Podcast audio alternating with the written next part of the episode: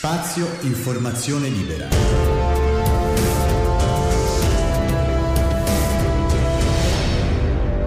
Il podcast.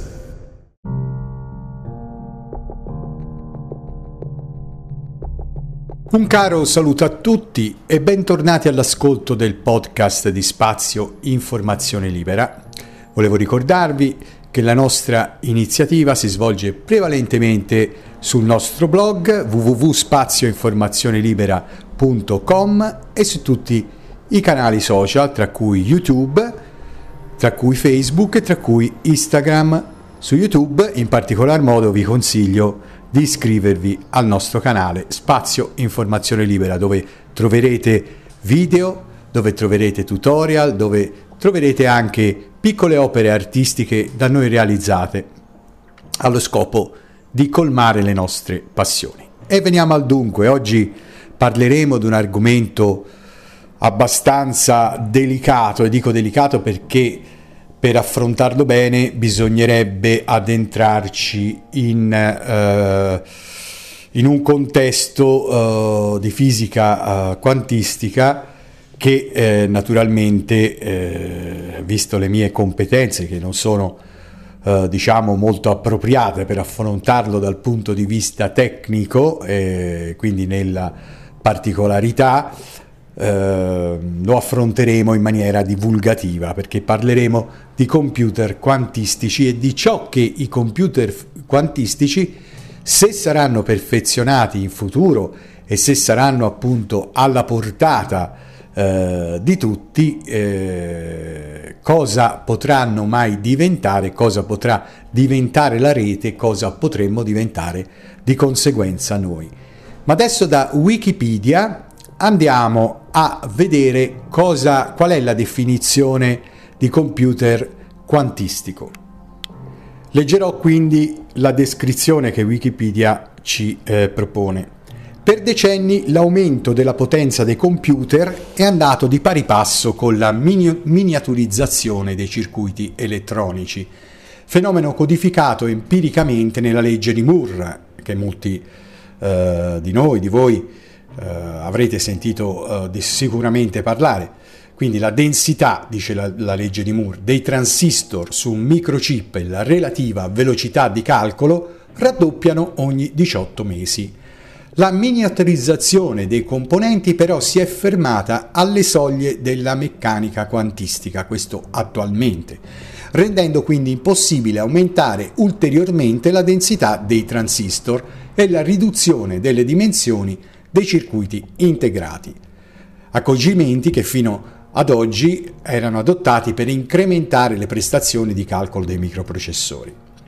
Con una felice intuizione dell'informatica tero- teorica, la meccanica quantistica è stata trasformata in un'opportunità per realizzare macchine con una potenza di calcolo enormemente superiore ai computer convenzionali, appunto i computer quantistici. Al posto del convenzionale eh, bit, unità di informazione binaria, indicato con, convenzionalmente con le cifre 0 e 1 e codificate dai due stati aperto e chiuso, due stati di un interruttore quindi, nel computer quantistico invece si usano i qubit, elementi base dell'informazione quantistica, codificati dallo stato quantistico in cui si trova una particella o un atomo. Vorrei andare avanti, ma mi fermo qua perché altrimenti eh, si fa fatica a capire il concetto. In parole povere, eh, in sintesi, un computer quantistico rispetto a un computer eh, tradizionale potrebbe essere in grado di eh, effettuare dei calcoli in, a una velocità enormemente superiore rispetto a un computer normale. Posso fare un esempio per sentito dire, si parla che un computer quantistico in pochi secondi uh, o, o, minuti riesca ad effettuare dei calcoli eh, che eh, un computer praticamente tradizionale, anche se ben equipaggiato, anche se eh, diciamo eh, molto potente, riuscirebbe a fare in, in anni e anni. Questo è, diciamo, è la sintesi. Quindi immaginate voi dove eh, si potrebbe arrivare dal punto di vista, diciamo, di calcolo e dal punto di vista proprio informatico in generale. Quindi entrare nel particolare del qubit, di come funziona e in che modo il suo stato può essere diciamo rilevato al fine di uh, avere uh, la stessa diciamo uh, funzionalità che può avere un, tra- un transistor è diciamo molto difficile. Per esempio, già parlando di circuiti integrati, eh, diventerebbe difficile spiegare eh, cosa è un transistor e quali funzioni ha all'interno di un circuito integrato. In parole povere si può riassumere anche questo in due parole il transistor assume due posizioni, aperto e chiuso, come ho appena detto nella definizione di Wikipedia. Quindi in uno stato in cui fa passare la corrente e in uno stato in cui non la fa passare. Questi due valori si riassumano in codice binario 1 e 0. Quindi se c'è corrente, se c'è presenza di corrente è 1 se non c'è presenza di corrente è 0. In base a questi due valori combinati tutti insieme si ha una risultante di, eh, di calcolo che poi è quella che tutti i giorni eh, alberga in qualche modo nei nostri PC, nei nostri smartphone e in tutte eh, quelle eh, apparecchiature digitali eh, di cui siamo in possesso e che comunque facciamo un certo tipo di, di uso. E ormai l'informatica è entrata un po' ovunque, nel mondo del lavoro, nel mondo della vita di tutti i giorni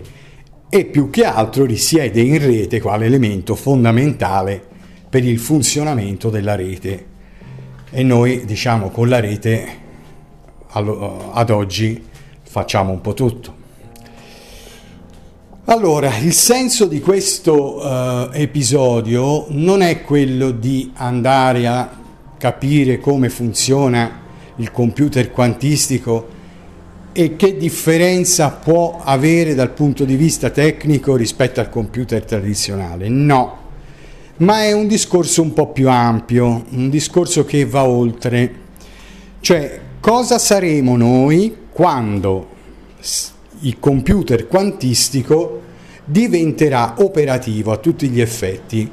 su tutte eh, le piattaforme, su tutti i device, su tutti i nostri oggettini eh, tecnologici che abbiamo in tasca. Bene, la potenza di calcolo poi in realtà è tutto il senso no? della, della rete, più è veloce e più si hanno risultati veloci, più eh, il cervello del computer lavora velocemente e più riusciamo ad avere delle, eh, delle, dei risultati che possono essere diciamo, analizzati, usati e eh, replicati attraverso i file e distribuiti in, in tutto ciò che ci appartiene. Quello che eh, mi fa paura è proprio questa velocità inaudita che il computer quantistico può avere. Quindi eh, noi probabilmente avremo alla, a portata di mano un qualcosa che è, allo stato attuale è diciamo inimmaginabile. Immaginate una rete in cui tutto eh, avviene in tempo reale, senza un, um, neanche un po' di eh, ritardo per quanto riguarda i calcoli. Già sappiamo che il, eh, i calcoli necessitano di un po' di tempo per essere elaborati e nello stesso tempo la rete e tutto il resto si muove a diciamo rispetto di queste velocità. Noi potremmo proporre quindi al computer quantistico un problema che eh, in circostanze diciamo attuali eh, darebbe diciamo un tot di tempo per essere sviluppato e quindi elaborato invece il computer quantistico genera la, risol- la risoluzione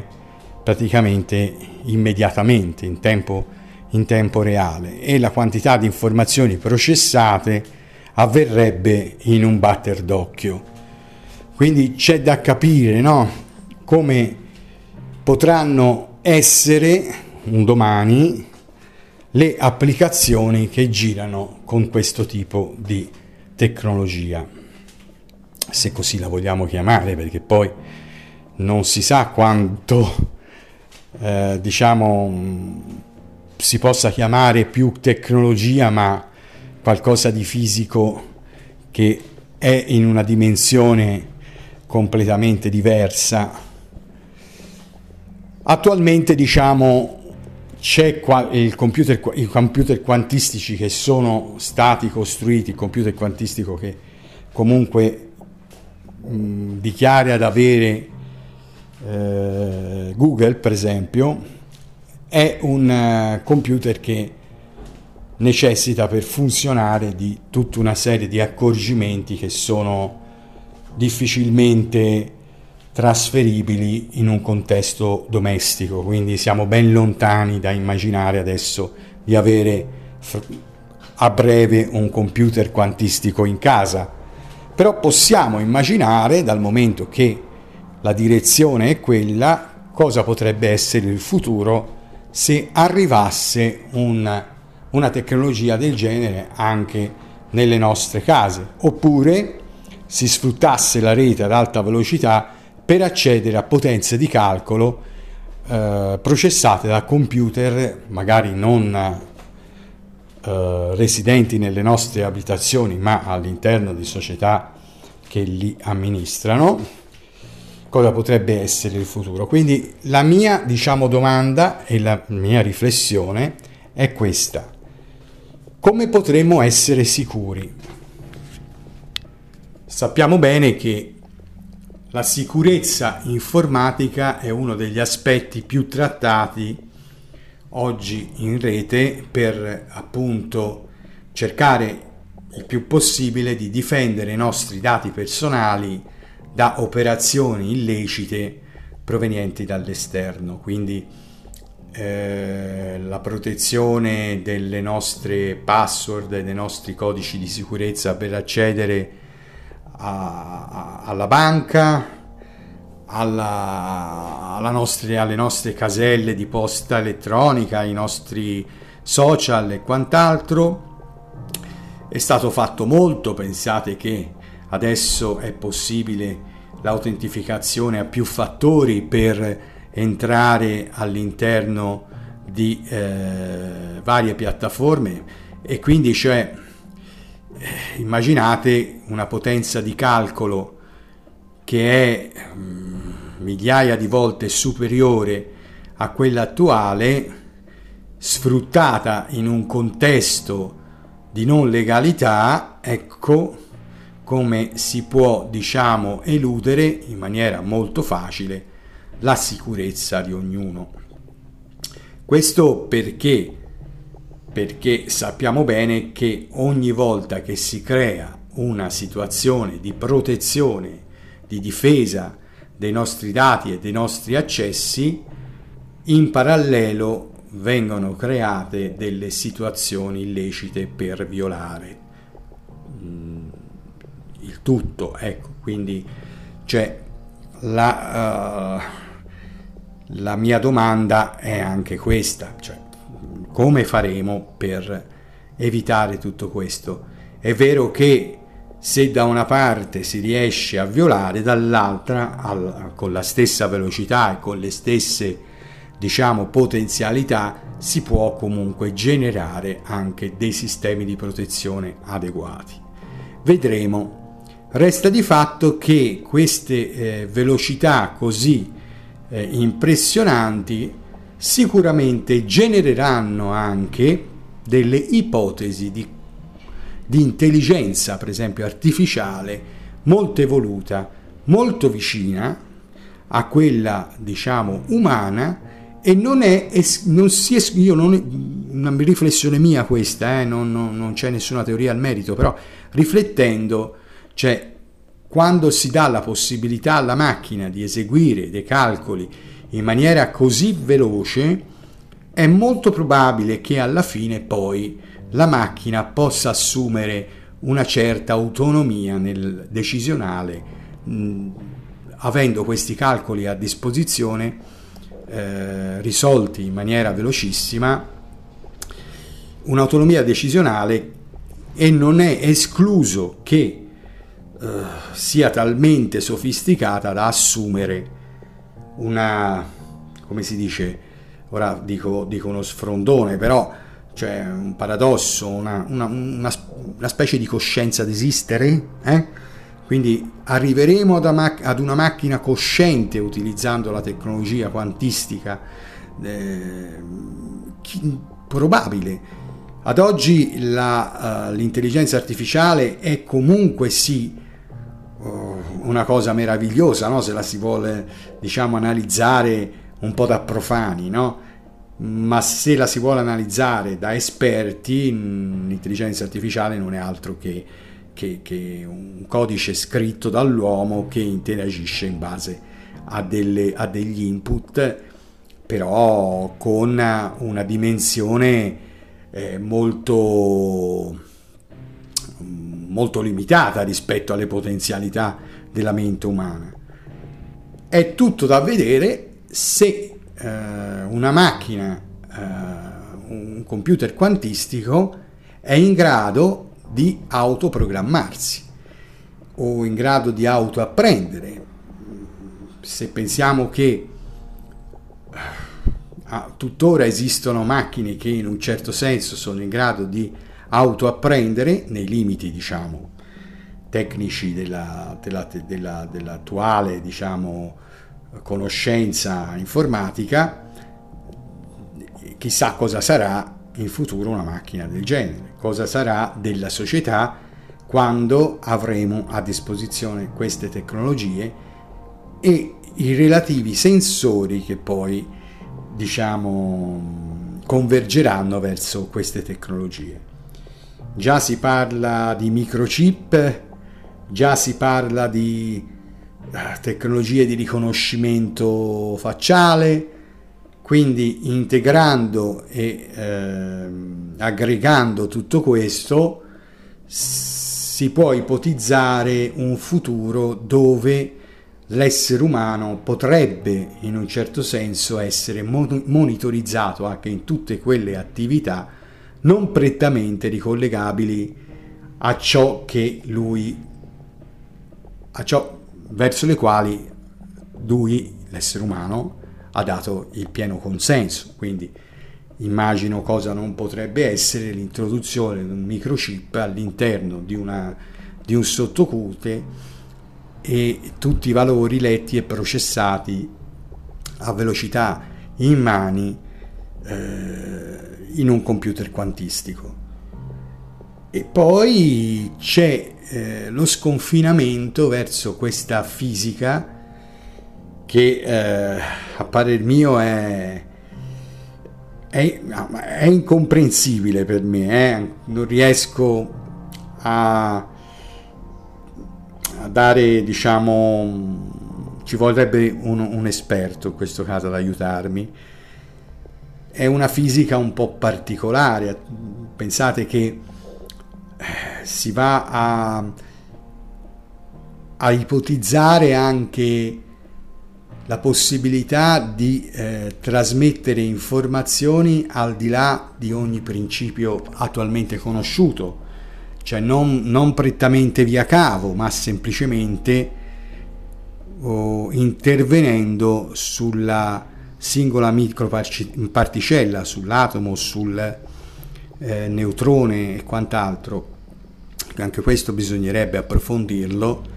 e vi consiglio di andare a leggere in merito così magari se trovate una, un articolo divulgativo con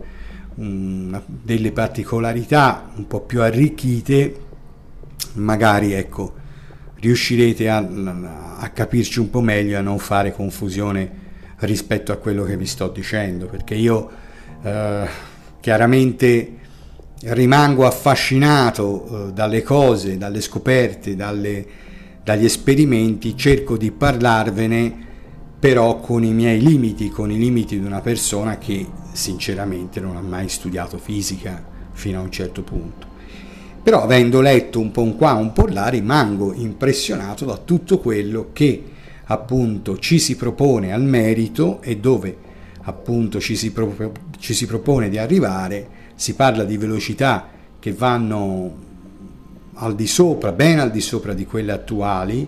per quanto riguarda le, le, le, il calcolo e quindi so benissimo come sta uh, lavorando adesso la rete, in che modo la rete ha potuto in un certo senso approvvigionare la conoscenza umana, dall'altro eh, sottraendo anche qualche libertà, perché adesso siamo più controllati, adesso siamo più eh, monitorizzati anche diciamo in contesti non particolarmente eh, volontari dove non abbiamo dato l'espresso consenso. Pensate un po' a quando eh, cioè si, si, a quando ci muoviamo eh, con i nostri mezzi propri eh, con la macchina con eh, l'autobus Mm, con la metropolitana, pensiamo a come ci osservano attraverso le telecamere di sicurezza, attraverso eh, il tracciamento delle nostre carte di credito, dei nostri bancomat, se uno volesse ricomporre eh, gli spostamenti di una persona aggregando tutte quelle informazioni relative che so, a, a, quando abbiamo fatto il biglietto alla metropolitana, quando abbiamo fatto l'ultimo pagamento, a quando abbiamo strisciato il cartellino d'ingresso nella nostra azienda. Ecco, immaginate voi un computer eh, quantistico che elabora questi dati ed è capace quindi di tracciare in tempo reale gli spostamenti di ognuno di noi in eh, tutti, tutti i luoghi e con gli opportuni marcatori appunto seguire e monitorizzare in particolare chi appunto mm, si ritiene più opportuno. Chiaramente sono tecnologie che non saranno in mano a noi comuni poveri mortali, ma sicuramente saranno canali di accesso riservati alle, eh, agli organi di potere che possano essere di diverso tipo, voi sapete in che eh, diciamo, situazioni potrebbero essere usati questi dati eh, a favore o meno di un regime o altro. Ecco, io mh, su questo eh, porrei la massima attenzione perché eh, si parlava di legge di Moore, quindi ogni 18 mesi i transistor diventano sempre più piccoli, eh, i circuiti integrati integrano, no? così come dice il nome, più transistor eh, possibile, siamo arrivati quasi alle dimensioni del transistor limite, ecco perché adesso siamo sconfinati in quest'altra, diciamo, in quest'altro ambito che è l'ambito quantistico, che sicuramente sarà, per, eh, inevitabilmente sarà il prossimo futuro. E che dire, mm, vedo una società sempre meno libera, anche in virtù del fatto che stiamo vivendo allo stato attuale anche una pandemia. E pensate un po' um, cosa potrebbe essere il futuro sotto altre circostanze. E e lo, e lo vedo anche inevitabile questo, questo diciamo, percorso, questa, questa strada, perché la vedo inevitabile perché siamo, si va verso i 10 miliardi di persone su questo pianeta e chiaramente eh, i sistemi di potere devono mh, attrezzarsi per tenere sotto controllo questa enorme massa di gente. Sappiamo benissimo che eh, non stiamo andando verso un'epoca felice, stanno aumentando il numero di poveri, stanno aumentando il numero di senza tetto, stanno diminuendo le risorse e più che altro stiamo rovinando l'ambiente. E in un ambiente rovinato dove le isole e le oasi eh, ci saranno perché quando la Terra, purtroppo il surriscaldamento globale, io lo vedo come un concetto, cioè come un problema, via più che un concetto, un concetto inevitabile, quindi non è solo il problema dell'aumento del demografico, il problema è dove andranno a vivere tutte quelle persone che non potranno più ah, avere uno spazio vitale, eh, un clima diciamo favorevole, dove andranno a vivere, probabilmente raggiungeranno per quanto possibile le zone più temperate, più miti. E siccome eh, conoscendo i miei polli, brutto dirlo, ma conoscendo chi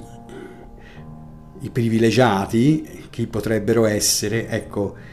non è escluso che si formino delle oasi, delle, delle zone eh, del mondo dove eh, sarà proibito entrare, ammesso che non si abbiano delle vere e proprie possibilità. E su questo purtroppo dobbiamo leggerlo come chi più ha più sarà diciamo più avrà vita quindi sarà un, una specie di arca di Noè insomma il mondo dove purtroppo riservato alle zone più miti a chi ha le possibilità. Per contenere tutto questo è chiaro che i sistemi di potere faranno affidamento molto sulle tecnologie eh, informatiche che, eh, che saranno diciamo più sofisticate come si è detto finora e con le quali terranno il mondo sotto controllo. La mia riflessione era questa, sono stato un po' faraginoso perché chiaramente quando si parla di, questi, di, queste, di queste cose bisogna essere, come si dice, eh, più divulgativi possibili e cercare di non entrare in eh, particolari eh, di cui poi si rischia di dare un'informazione falsa o non corretta. Però diciamo il principio mi pare di averlo esplicitato quindi abbastanza bene e esemplificato anche in maniera piuttosto chiara. Ecco, avere le, eh, gli occhi aperti e eh, controllare sempre più spesso quelle che sono le evoluzioni al merito potrebbe essere una fonte di cultura anche perché mh, prevenire è meglio che curare. In fin dei conti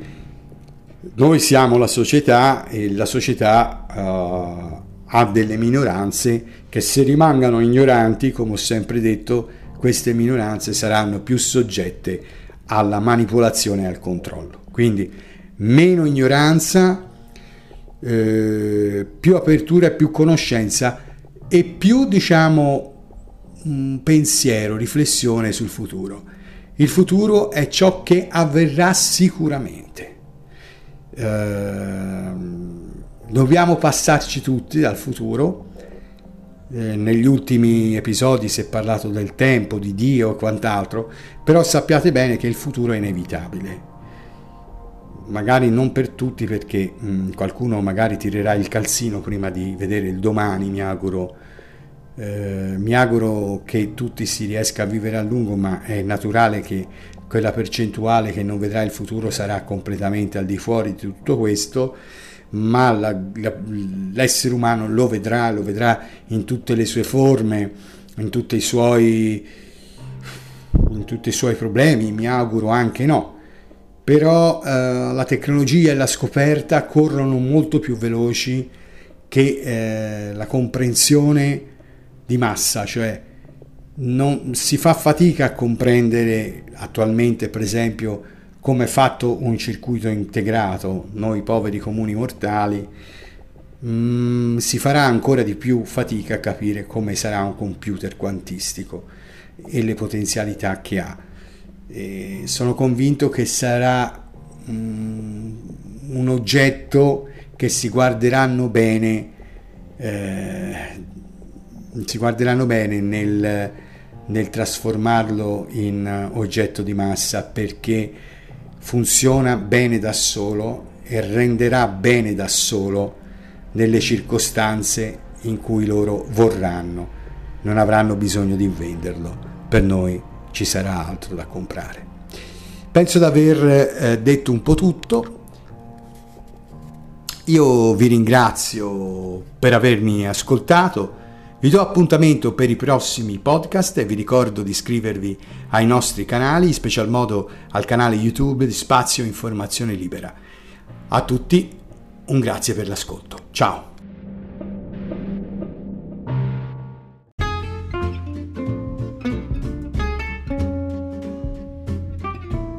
Gli episodi del podcast di Spazio Informazione Libera saranno pubblicati tutti i venerdì dalle ore 7. Spazio Informazione Libera.